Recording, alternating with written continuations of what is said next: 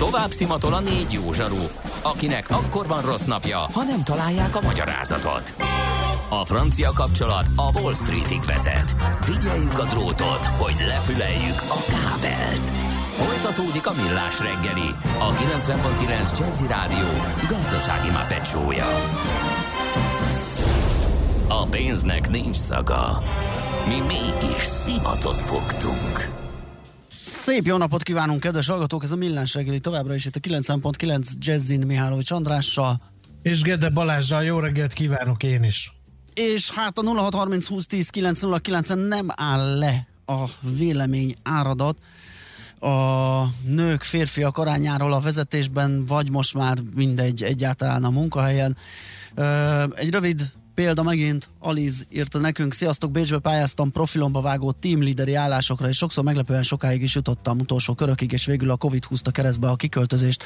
De ami nagyon fájt, hogy volt egy cég, ahol az utolsó körben kerekperec megmondta a vezető nő, hogy nagyon tépelődik, mert bár tökéletes lennék a pozira, a skilljeim, piaci tapasztalataim, kiállásom alapján sajnos leginkább középkorú osztrák férfiak lennének a csapatomban, és hát idézem, mint egy fiatal, kettő magyar, három ráadásul nő, ő aggódik, hogy hogy működne a dolog. Természetesen pár hét múlva jött a levél, hogy végül nem engem választottak. Nagyon törtem a fejem, hogy ha mégis felvennének, elfogadnám, mert csak azért is alapon. Vállalva, hogy tiszer olyan nehéz lenne, csak azért, mert két X kromoszómával áldott meg az ég, és akkor én még fehérbőrű vagyok, el sem bírom képzelni, hogy színesbőrű társaim mit élhetnek át. Aztán van egy másik hozzászólás is a Facebookon. A témával kapcsolatban fontos kérdés, van-e elég ambíciózus női felsővezetői pozícióra?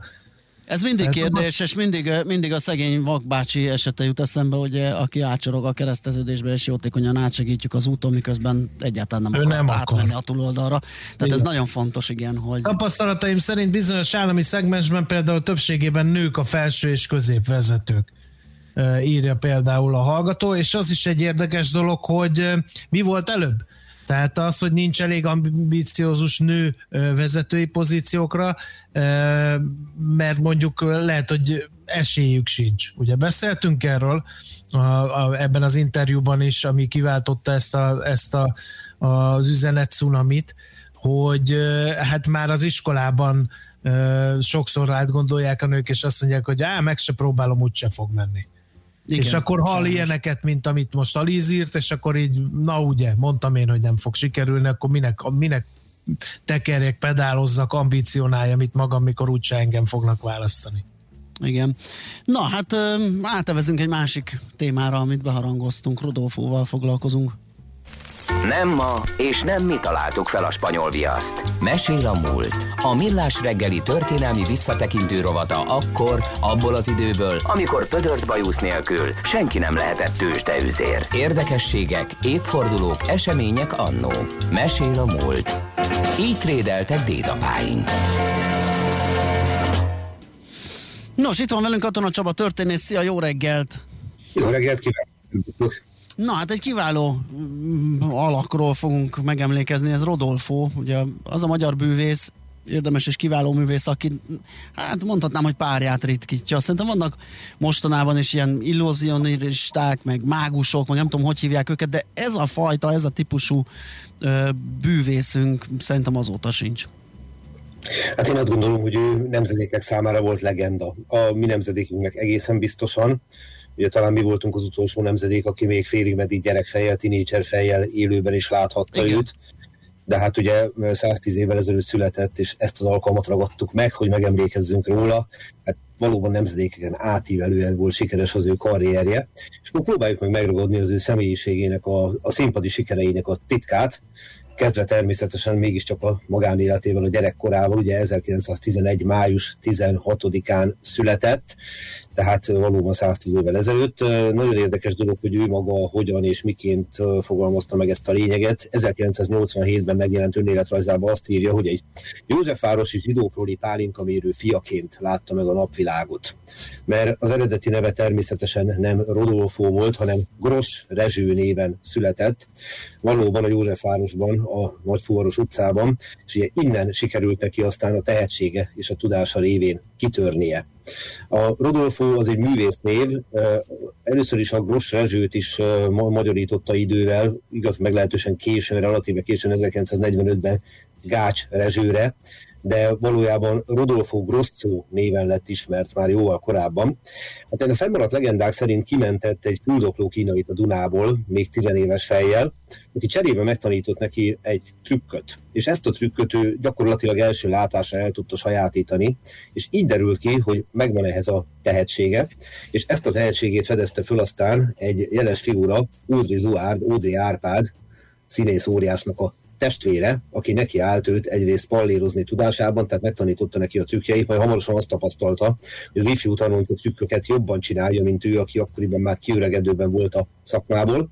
Ugyanakkor azonban pontosan tudta azt is, hogy a termék akármilyen kiváló, azt el kell adni. És így találta ki a Rodolfo Grosso nevet. Ehhez kerekített mögé egy fiktív történetet is, ez szerint egy Magyarországon élő olasz fagylaltárus, magyarul kiválóan beszélő fiáról van szó, mert hogy Na, Persze. tudjuk, marketing. Hogyne, hogyne, csodás. marketing az élet, és ez a marketing megmutatkozott másban is. Gondoljunk hát igen, például a bűvész dobozában, ami egy kultikus és sláger termék volt abban. Annak az és ez, ez is egy ilyen zseniális marketing ötlete volt. Nektek is megvolt? Hogy meg, de széthorták. Én arra emlékszem, hogyha valakinek megvolt ez a doboz, én most a 80-as évek elejére derekára emlékszem, akkor az rendkívül népszerű tudott lenni, és igen, ez lett a sorsa, hogy széthorták pedig az emberben megvolt az az illúzió, hogy utánozni tudja Rodolfo, tehát nem tudta utánozni, mert elképesztő mennyiség. Igen. Épp ezt akartam még hozzátenni a, a Rodolfo bűvészdobozhoz, hogy ugye Gács Rezső már fiatalon felismerte, hogy van ehhez tehetsége, én fiatalon felismertem, hogy nincs, úgyhogy ezért is hagytam, hogy szétordják a bűvész dobozokat. Sokan, sokan vagyunk így ezzel, azt gondolom. Ne felejtsük el egy dolgot, vagy pontosabban többet ezzel kapcsolatban. Kezdjük ott, hogy rendkívül karakteres figuráról beszélünk, egy magas, elegáns úriemberről, és nagyon-nagyon hamar kitalálták azt az imást, ami őt jellemezte a színpadon. Tehát ez a hátra zselézett, fényes fekete haj és a megrajzolt bajusz, ugye, amitől kapott egy rendkívüli eleganciát, de azért ő néhány trükköt még beépített a dolgaiba. Tehát van, amit tanult, és van, ami a tehetsége volt. Ifjú korában egy férfi fehér nemű üzletben dolgozott, és ott a vevőkkel nagyon hamar ugye ki kellett alakítani a megfelelő kapcsolatot, rá kellett beszélni a vevőket arra, hogy megvegyék a különféle holmikat, és a lánya visszaemlékezése szerint ugye Gálvölgyi János felesége, Judit, ő mesélte el, hogy például amikor nyakkendőt adott már el, és valaki vörös nyakkendőt keresett, akkor ő mint egy véletlenszerűen elővette zöldet, hogy jaj, bocsásson meg, ön vöröset keresem, ez egy rendkívül exkluzív zöld darab, de természetesen csak véletlenül vettem elő, elrakta, és 10-ből 9 a zöldet adta el a végén. Uh-huh. és ugye megvoltak ezek a fajta trükkjei, és ugyancsak a leánya mondta azt, hogy, és szerintem ez nagyon jellemző rá a profizmusára, hogy nagyon könnyen el tudta érni szemkontextussal, egyéb ilyen nonverbális kommunikációval, hogyha a kártyalap, akit oda tartja a színpadra felhívott partner elé, akit a közönség sorából hívott ki, akkor 10-ből 9-szer azt a kártyalapot választotta az illető, amit ő szándékosan oda tartott picit úgy elé, hogy ez egy kicsit kilógjon, anélkül, hogy észrevette volna. Az igazi trükk viszont most jön, mert innentől kezdve megcsinálta a profin a trükköt. De mi van akkor, hogyha mégsem azt a kártyalapot választotta, Aha. semmi gond, azonnal átment egy másik trükkbe, és az eredetileg tervezett trükköt nem tartotta meg. Ugye? Óriási. ez, ez az a dolog, ami azt gondolom rendkívüli tettvé tette őt, és akkor tegyünk még hozzá néhány másik dolgot is. Két fontos dolgot. Ahogy előttünk van a figurája, látjuk őt fragban, ugye a legtöbbször így lépett föl. És megcsinálta azt a dolgot, ugyancsak Audrey Zuár tanácsára állítólag, hogy felgyűrte a frakja ujját. Tehát nagyon sokszor föl van gyűrve, ezzel is jelezve, hogy nem a ruha ujjal trükközik. Uh-huh. Ebből viszont az is következett, hogy tényleg nem a ruha ujjal trükközött, mert ugye ezzel az egyik legerősebb fegyverét adta föl, amivel bűvész rendelt. Igen, igen. A másik dolog, ami ugyancsak egyedivé tette, hogy ha előttünk vannak ilyen bűvész mutatványok, ilyen szombatesti filmkoktél, meg egyéb rendezvényekből így emlékezhetünk erre, meg cirkuszokból is, nagyon sokszor van, hogy a bűvész nem kommunikál a közönséggel szavakkal, hanem ugye a háttérbe megy egy zene. Na most Rodolfo az első bűvészek közé tartozott, aki fölvette a kapcsolatot a közönségével, beszélt, ugye? Csak a kezemet figyeljék, mert csalok, ugye? Ahogy hányszor elmondta. Tehát folyamatosan beszélt, és állítólag 16 nyelven volt képes kommunikálni a trükkjeit. Mert ugye azzal, hogy beszélni kezdett, ha a nemzetközi porondon is el akarta adni magát, kényszer, kényszerel volt rálépni arra az útra, hogy más nyelveken is megszólaljon, mert ugye ha csak a zene szól a háttérbe, akkor tök mindegy, hogy engem milyen nyelvű nézők néznek, de ha beszélök hozzájuk, nagyon nem. És ha ezeket a dolgokat így összerakjuk, abból azért elég világosan kiderül, hogy olyan dolgokat tudott hozni, plusz a személyisége varázsa, amit jószerivel senki és lett is belőle sikeres ember, viszonylag hamar, elvégzett különféle vizsgákat, és ne felejtsük el azt sem, hogy aztán ilyen helyeken lépett föl, mint a Moulin Rouge, mert például Alfonzóval, vagy a két Latabárral, és ott állt a hátuk mögött ugye Fogel Erik, a divattervező, a jeles divattervező, tehát egy bombaerős csapat jött létre a 30-as évek Budapestjén a modern városi szórakoztató iparban. És hát az a nagy szerencse, hogy Rodolfo átvészelte és ez nagyon fontos ezt megemlíteni, átvészelte azt a rettenetes időszakot is, aminek során aztán ugye munkatáborba került, mert ugye a származása miatt őt is sújtották ezzel, és innentől kezdve megint csak azt tudom mondani, hogy idézném a leányát, Gábölgyi Juditot, Kártya nélkül is be tudok mutatni különböző trükköket. Nagyon érdekes művészgárda volt ott, mármint a munkaszolgálatban. Nem csak Alfonso, hanem a kitűnő jelmeztervező Fogel Erik, aki le is rajzolta apámat munkaszolgálatasként. Talicskával, ahogyan bűvészkedik. Ott volt Básti Lajos, és erős csapat volt. Hát gondoljunk bele, hogy micsoda szellemi kapacitás gyűlt össze itt akaratlan. Ugye? És szerencsére ezt átvészeli, és miután átvészelte, az új rendszerben is meg tudta csinálni a karrierjét. Ugye egy olyan művészről beszélünk, aki nem ment bele a politikai dolgokba, folytatta tovább ezt a fajta művészetet, amit csinált, és nagyon érdekes dolgot találtam róla ilyen értelemben, hogy a híradó nagyon-nagyon korán, 1947 márciusában már önálló műsort szentelt egy Rodolfo bűvész mutatvány bemutatásának. Tehát, hogy épp, hogy túl vagyunk a háború, és az emberi belenézek ezekbe a híradóba, akkor még nagyon sok minden megtalál, nem állom meg, hogy ne idézem, 1959-ben mi történik szilveszterkor a parlamentben. Idézem a kivonatos leírást. Kürtjétfúvó, kosztümös ifjú, a parlament kupolája belülről. Télapó és kísérete bevonul a kupola csarnokba. Fiatalok palotást táncolnak Erkel Hunyadi László című operájából. Óriási űrrakéta begördülő makettjéből Rodolfo lép ki, majd bűvészkedik. Ifjabb Latamár Kálmán zongoránál, Latabár Kálmán, mint Latyi Matyi, pereceket kínál és osztogat, Dovi István államfő táncol a fiatalokkal belegondolni sem merek, micsoda gárda gyűjtött össze. Igen. Hát értve, az ezt akartam, hogy ez számomra meglepő, hogy ez nem volt ilyen kapitalista elhajlása bűvészet. Ez egy nagyon érdekes dolog, mert ugye elég sok olyan művészeti ág volt, meg zene, meg minden egyéb, amit annak tekintettek, de valószínűleg abból indulhattak ki, hogy azért a vásári tükkökön is mentek ugye ezek a bűvész mutatványok, csak egy idő után emelték úgymond a művészet kategóriájába. Tegyük rögtön hozzá persze, hogy az is hozzá tartozik, hogy miközben ö, egyre több állami kitüntetéssel díjazták, hogy mentünk előre, Rodolfót ugye érdemes művész lett, kiváló művész lett, szódíjat kapott, ő nagyon sokat tett azért, hogy kivívja azt a fajta elismerést a artisták számára, ami felemelte őket egyenrangúvá például a színészekkel vagy más művészekkel, mert volt egyfajta megvetés az irányúban, nem is megvetés, de lenézés, hogy ez, ez olyan nem igazi művészet. Nem tisztességes munka ez, hogy valaki egre ugrál a színpadon. Így van. Csepőrágó, stb. stb. Igen. És ő a személyiségével, a fellépésével rengeteget tett részben azért, hogy ez a, ez a fajta úgymond negatív visszacsatolás ez enyhüljön, hanem is szűnjön meg. Máshol rengeteget tett azért, hogy 1945 után felíveljen ugye a, a fővárosi nagy cirkusznak a karrierje.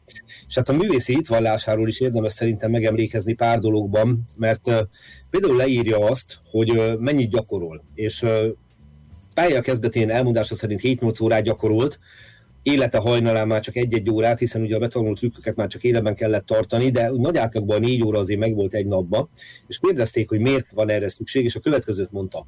Ha egy nap nem gyakorolok, észreveszem én, ha három napig nem gyakorolok, észreveszi a közönség. Uh-huh. Hiába akarja a szív, hiába tudja az agy, hogyan kell, minden hiába, ha az új nem áll rá, nem elég a tükköt kitalálni, gyakorolni kell.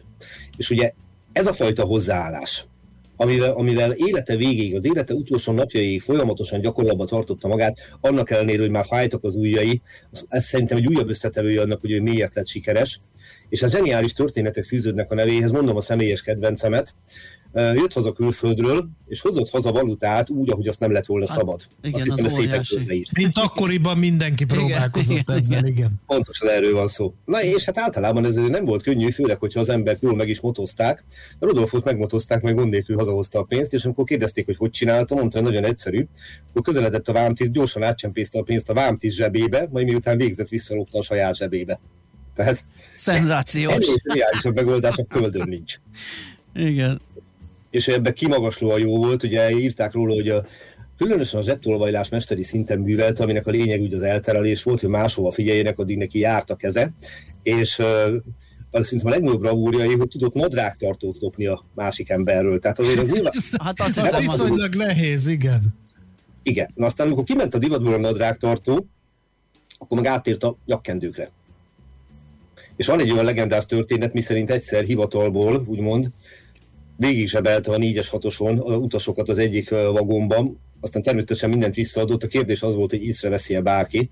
Van olyan legenda is, és a lánya ezt megerősítette, hogy néha bizony a troli megállt a háza előtt, ahol lakott, mert hát a művész urat ott kitesszük, nem menjünk már annyival tovább. Ez nem feltétlenül volt szabályos, meg hivatalos dolog, de mégiscsak így történt. És, és hát, hát ugye a szállóigét azt ne felejtsük el, a kezemet figyeljék, mert csalok. Igen. Így van. Ez egyik legfontosabb dolog vele kapcsolatban, megmondta, hogy ő őszinte ember, ugye, hiszen a, a bűvészetnek a lényeg az átverés. De ő megmondta Kerek Perez, hogy kérem szépen, illúzió, amit látnak, csak hát az a helyzet, hogy ezt az illúziót gyakorlatilag lehetetlen volt leleplezni. Rengeteg trükköt tudott fejből, és uh, hadd említsek meg egy olyan dolgot, ami viszont szerintem abszolút a magánélete felé viszi el, és uh, némiképp megható történet, ha mondhatom így. Ugye ő példaértékű házasságban élt a feleségével. Tehát ez nagyon fontos dolog, hogy neki nem voltak ilyen művészeti kicsampongó dolgai, mint a legtöbb embernek, a, hát nem mondom a legtöbbnek, de rengetegnek ugye a, a művészvilágban. Nádor Olgát 1935-ben ismerte meg, tehát nagyon fiatalon, és fél évszázadot, több mint fél évszázadot töltöttek együtt, és 1987-ben halt meg Rodolfo, 1987. januárjában, és következő történt, a felesége rákos beteg volt, ha az emlékezetem nem csal, ment hozzá a kórházba, és ahogy kijött a folyosóra, ott összerogyott a folyosón, kómába esett, és úgy halt meg pár nappal később, hogy soha nem kellett megérni azt, hogy elvesztette a feleségét. És azt gondolom, hogy ez, ez a szerintem megható történet, ha lehet ilyet mondani, ez egy, ez egy ajándék volt számára. Uh-huh. Hogy megkímélte őt ennek a veszteségnek a tudatától. Volt, aki úgy írta, hogy ez volt az ő utolsó nagy trükkje, az élete legnagyobb trükkje. Tehát tragikus dologról beszélünk, de én azt gondolom, hogy ez tényleg egyfajta ajándék volt. És hát térjünk vissza még egy picit a marketing részhez. Valóban ő meg tudta azt csinálni, hogy minden korosztály számára népszerű volt. Tehát a bűvészdoboz mellett ugye megjelent az önéletrajza, megjelentek könyvei, fogalom volt, én egy olyan képet szeretnék felidézni, ami számomra az egyik legkedvesebb képi ábrázolása vele kapcsolatban. Siófokon készült a fotó, ha jól emlékszem, és ő meg Latabár, Latyi táncolnak. Tehát ott áll egymás mellett a két férfi figura, és látszik a fejükön az a, az a hihetetlen életöröm és vigyorgás, és hogy nem csak azért vannak itt, mert művészként együtt dolgoznak, hanem egy valódi barátság működött köztük, és ez a két ember ott, olyan felszabadultan komédiázik, hogy az mindig megmenegeti az én szívemet, amikor látom ezt a képet. Úgyhogy azt gondolom, hogy gondoljunk úgy Rodolfóra, Gács Rezsőre, Gross Rezsőre, mint egyik világhírű művészünkre, aki nagyon-nagyon jó hírét vitte Magyarországnak egyáltalán, meg azt gondolom, hogy viszi is, mert a filmfelvételé révén a rendkívüli trükkjei, a zsiletpengelvés és a többi azok még mindig velünk vannak, velünk is maradnak. Itt van pontosan erre a fotóra gondoltam. Sugározza igen, az igen, életörömet. Nagyon közel áll hozzám, ha lehetek ennyire úgymond szubjektív. És így emlékezzünk rá 110 év után, és emlékezni fogunk rá 220 év után is. Ebben egészen biztos vagyok. Hát köszönjük szépen, szerintem ez megint egy nagyon jó epizód volt és hát igen, Rodolfo munkássága az, az gyakorlatilag felelhetetlen, főleg a mi korosztályunknak, ahogy kezdted is a beszélgetést, aki még találkozhatott vele. Nagyon köszönjük Csaba még egyszer, jó munkát, szép napot! Én köszönöm a figyelmet, szervusztok, minden szia, jót! Szia, Katona Csaba történésszel elevenítettük fel Rodolfo alakját, megyünk tovább, és ha jól látom már is hírekkel, hogy utána a tőzsdenyítás részleteit ismertessék meg velünk a kedves szakértő urak. Mesél a múlt robotunk hangzott el. Kövesd a múlt gazdasági és tőzsdei eseményeit kedd reggelenként a Millás reggeliben.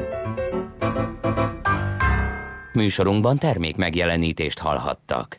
Tőzsdei és pénzügyi hírek a 90.9 jazz az Equilor befektetési ZRT szakértőjétől. Equilor, 30 éve a befektetések szakértője.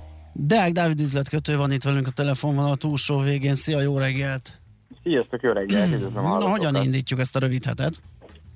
Hát a rövid hetet egyenlőre iránykereséssel indítjuk, viszonylag magas forgalommal, most 1,1%-os mínuszban a Bux Index 46.345 ponton áll, másfél milliárdot meghaladó forgalommal. És a blue chipeink közül egyébként a Richterben láthatunk a legnagyobb mozgást, igazából ő húzza magával a, a Bux Indexet, jobban mondva tolja előtt lefele, mert 1,7%-os mínuszba kezdi a Richter a napot, 8150 forinton kereskedik jelen pillanatban. A többi blue chipünk egyébként mind kis pluszba indít, a 9%-os pluszban a MOL 2294 forinton áll, és 1%-os pluszban az OTP, illetve a Magyar Telekom részvénye is előbbig 15630, még utóbbig 401,5 forinton kereskedjük. Uh-huh. Közepes papírok közül, főleg a Master Plus szokott itt forgalomban, meg teljesítményben maradandót alkotni, ma hogy áll?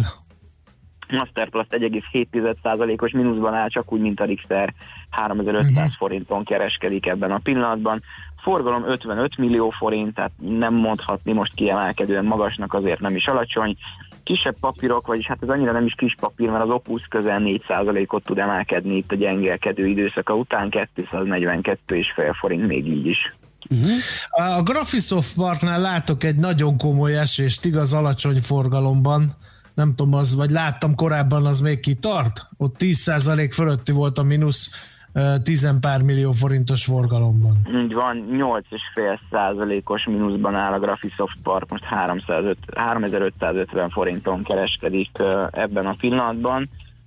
Valóban, hát a forgalom az uh-huh. a Graphisoft Parkhoz képest azért egy picit magasabb, de egyébként azért most a másfél milliárd fölötti forgalomhoz képest még azért még így is alacsony.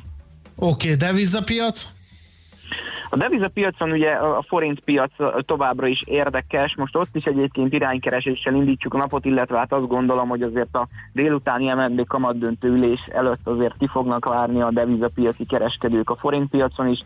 Jelenleg 1 euróért 348 forint 20 fillért, 1 dollárért 284 forintot kell fizetni a bankközi devizapiacon. A nagyobb keresztekben egyébként némi dollár gyengülést láthatunk, az euró-dollár most 1.22.55, míg a font dollár 1.41.94 ebben a pillanatban. Oké, okay, nagyon köszönjük Dávid, jó munkát, szép napot! Köszönjük, szép Szia. napot, sziasztok! Deák Dávid üzletkötő mesélt nekünk az árakról, így a rövid hét első kereskedési napján. Tőzsdei és pénzügyi híreket hallottak a 90.9 jazz az Equilor befektetési ZRT szakértőjétől.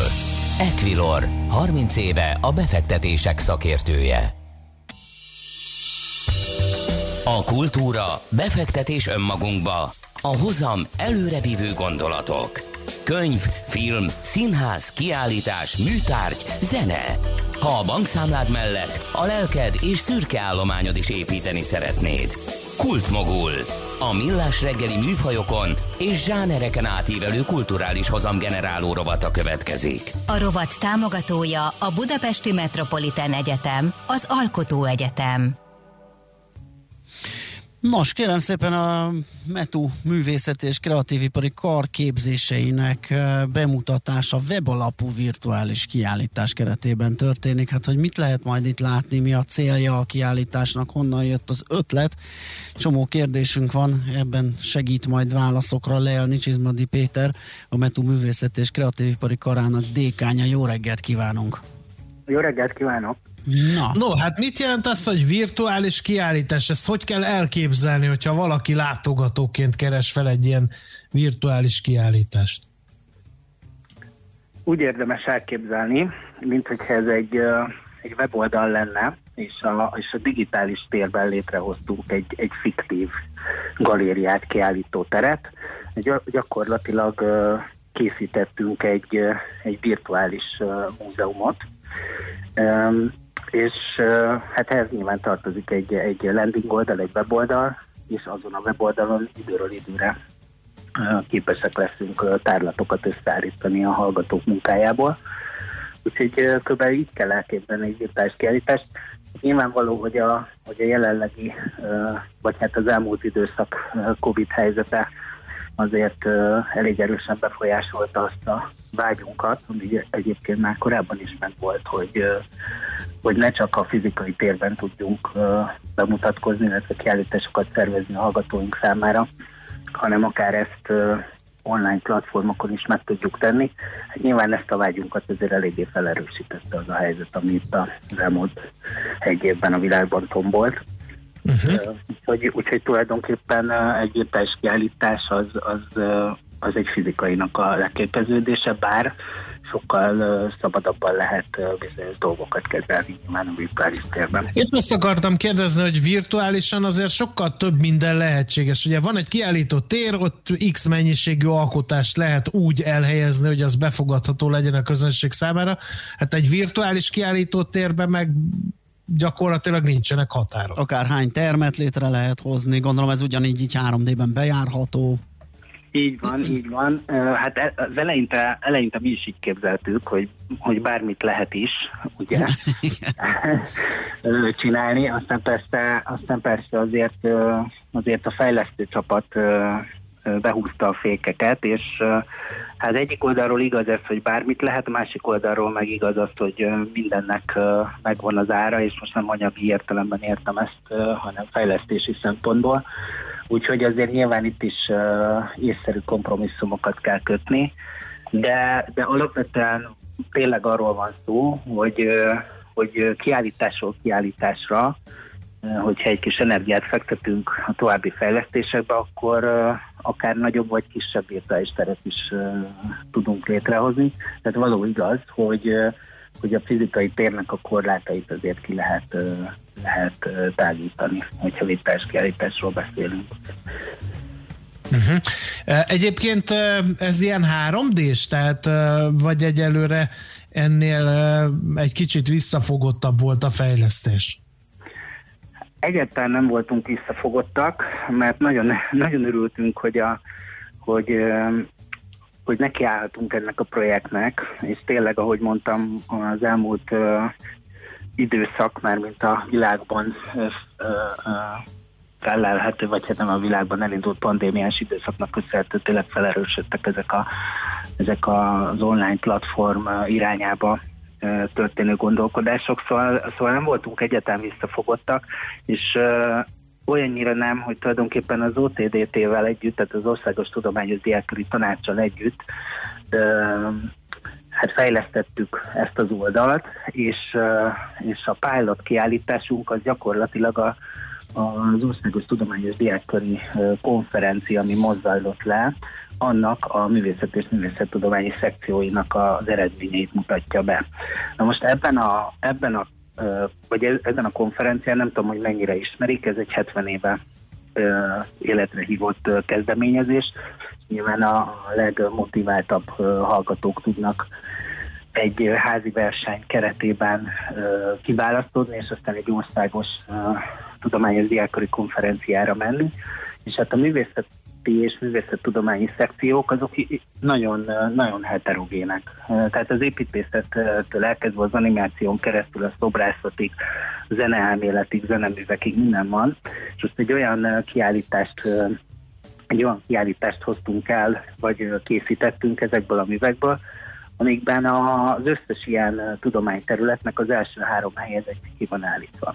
Tehát nem, hogy csak mondjuk formatervezés formatervezőknek a tárgyait tudjuk bemutatni, hanem bemutatunk filmeket, animációs filmeket, zeneműveket, eszéket. Hát itt vissza is utalnék rögtön az előző kérdésre, ami ugye arról szólt, hogy mennyiben rugalmas egy virtuális tér. Hát annyiban, hogy, hogy ilyen sokféle alkotást tulajdonképpen egyszerre tudunk megmutatni, és ami még nagyon izgalmas, hogy nem csak a végeredményt tudjuk megmutatni, hanem tulajdonképpen az egész folyamatot. Az alkotásnak az egész folyamatát. Tehát képesek vagyunk arra, hogy mondjuk egy, egy végleges tárgyat, vagy akár egy festményt, egy grafikát ugye kiállítsunk, de hát tekintettel arra, hogy ezek kattintható flekkek, vagy ilyen kattintható Aha. elemek a weboldalon, ugye megnyílik egy új oldal, és mondjuk ott egy csomó skittet, vagy előtanulmányt, azt is fel tudunk tenni, tehát a látogató nem csak az eredményét látja egy művész alkotásának, vagy egy művész alkotásának, hanem az egész folyamatot be tudjuk mutatni. Hát ez akkor akár a jövendő hallgatóknak is nagyon hasznos lehet. Hát így van, ez volt, a, ez volt az egyik fő motivációnk, hogy együttműködünk ugyan az OTDT-vel, tehát az Országos Tudományos Diákkörű Tanácssal, ami ugye két évente szervezi az OMDK-t, a diákkörű konferenciát, Viszont, és, és ezt a platformot a továbbiakban is közösen fogjuk használni az OMDK alkalmával, de ahogy ezek a programok lezárulnak, és megtartjuk a kiállítást, utána az egyetem kiállításai fognak helyet kapni ezen, a, ezen az online felületen. Ezek lehetnek adhok kiállítások, tehát mondjuk úgy, hogy semmilyen különösebb rendezvényhez nem csatlakoznak, egyszerűen csak mondjuk egy fél évzáró kiállítás, de el lehet azt is képzelni, mondjuk a diplomásoknak a diploma kiállításait ezekben a terekben tudjuk megszervezni. Sőt, megy... természetesen igen. Mennyi ideig tartott ezt lefejleszteni? Ez egy ilyen komoly multimédiás platform lett ezek szerint. Hát sokat dolgoztunk rajta, maga a fejlesztés az egy a három-négy hónapot vett igénybe. Aha. Körülbelül december, hát karácsony előtt kezdtük el a fejlesztővel fejleszteni. Uh, nyilván egy nagyon pontos briefre van ilyenkor szükség, Igen. hogy, hogy tudjuk, hogy mit szeretnénk. Na ez az, ami, ami igazából nem volt, mert mi magunk sem tudtuk, hogy, hogy pontosan mit lehet elvárni hiszen még nem igazán volt előttünk másnak ilyen platformja. És hát a nagy múzeumok online kiállító tereivel meg azért nem érdemes ezt összehasonlítani, mert ott azért általában az történik, hogy a múzeum tereket uh, szkennelik be. Aha. Tehát egy az egybe leképezik azokat a tereket, amik a múzeumnak fizikálisan rendelkezésre állnak. Mi pedig létrehoztunk egy, egy teljesen új, kicsit futurisztikus, vagy talán nem is kicsit futurisztikus teret, aminek nyilván az az egyik fő mozgató eleme, vagy mozgató rugója, hogy minél rugalmasabban, minél több tárgyat és minél sokfélébb alkotást lehessen kiállítani. Egy nagyon gyakorlatias kérdés. Mekkora felbontásban láthatók az alkotások? És ez most nem egy ilyen beugratos kérdés, mert mondjuk nyilván a nézőnek az a jó, hogyha minél nagyobb felbontásban tudja megszemlélni a műveket, de hát ez meg közben zabálja a, a, az internetet, lehet, hogy sokáig tart letölteni, lehet, hogy csak valaki végig akarja gyorsan szaladni a, az online tárlatot, és, és nem kattint rá mindenre, vagy hogyha az egyik megragadja a figyelmét, akkor azt szeretné nagyban is látni, a többit meg nem. Szóval itt egy, egy, egy szeletet ragadtam ki a fejlesztési problémák közül, de ezt például hogy sikerült megugrani? Nagyon jó a kérdés. Valójában ezt a fejlesztőtől kéne megkérdezni, de hogyha felmennek a, az OMDK 2021.metropolitan.hu oldalra, az ennek a kiáltásnak a, a landing oldala, uh-huh. és megpróbálnak barang, barangolni a kiállító térben, akkor látni fogják, hogy nagyon jó felbontásúak a, a, a fotók, illetve hát a digitális anyagok. Már csak azért is, mert mert általában a művek is ugye digitálisan készülnek el, tehát nem úgy kell elképzelni most a, a pandémia idején, hogy mondjuk egy formatervező kinyomtatja a 3D-s nyomtatóval a tárgyat, és azt utána ugye lerakja egy prezentáció során az asztalra a bizottság elé, hanem, hanem ugye online történt minden. Tehát ezek a dolgok, ezek az alkotások, ezek el lettek készítve számítógépen, valamilyen programmal, és, és hát nyilván ott ott a felbontás az, az elég magas, és hát ezt tudták utána implementálni a, a fejlesztők a, a virtuális terünkbe. A videókat, azokat a YouTube-ról linkeljük be az oldalra, tehát azért nyilván itt a, itt a tárhelyek azért végesek, és akkor ezeket a megoldásokat a fejlesztővel együtt ki tudtuk találni, és most úgy tűnik egyelőre, hogy ez, ez működik, és tényleg élvezhető minőségű. Igen, most én itt barangolok azért én is kipróbáltam, és teljesen jó, hogy először így távolban Igen. meg lehet uh, találni a kiállítás tárgyait, és utána akár rá lehet nagyítani, közelebb lehet hozni, úgyhogy gyakorlatilag, mintha András adta volna a briefet, gyakorlatilag úgy lett ez lefejlesztve. Először egy kisebb adatforgalommal bíró, nagyobb áttekintés, és utána lehet közelebb hozni a felbontást. Óriási. Akkor még egyszer a cím a OMD, igen, OMDK 2021.metropolitan.hu ez, ez a landing oldalnak a cím. Világos. Jó, hát ennek nagyon örülünk, ez egy nagyon szuper dolog, és hát majd várjuk az újabb felhasználási módjait ennek a virtuális kiállítási térnek, ez így egy nagyon, nagyon praktikus, jó kis megoldás. Köszönjük szépen, hogy beszélgettünk erről, jó munkát és szép napot Én kívánok! köszönöm. Szép Köszönjük. napot. Viszont találásra! Csizmadi Péterrel, a METU, a, a Metropolitan Egyetem Művészeti és Kreatív Ipari Karának dékányával váltottunk pár szót. Kultmogul. A millás reggeli műfajokon és zsánereken átívelő kulturális hozamgeneráló rovata hangzott el. Fektes be magadba, kulturálódj! Kedves András, nem úszod meg azért, mert már csak egy perc van hátra a műsorból. A kedves házi trollunk megtalált, hogy jó reggelt, női gladiátor van, vagy ott nincs gender kérdés? Van. Gladiatrixoknak hívták a női gladiátorokat, és már az ókori Róma egyébként nagyon sokat látott népét is megosztották ezek a dolgok.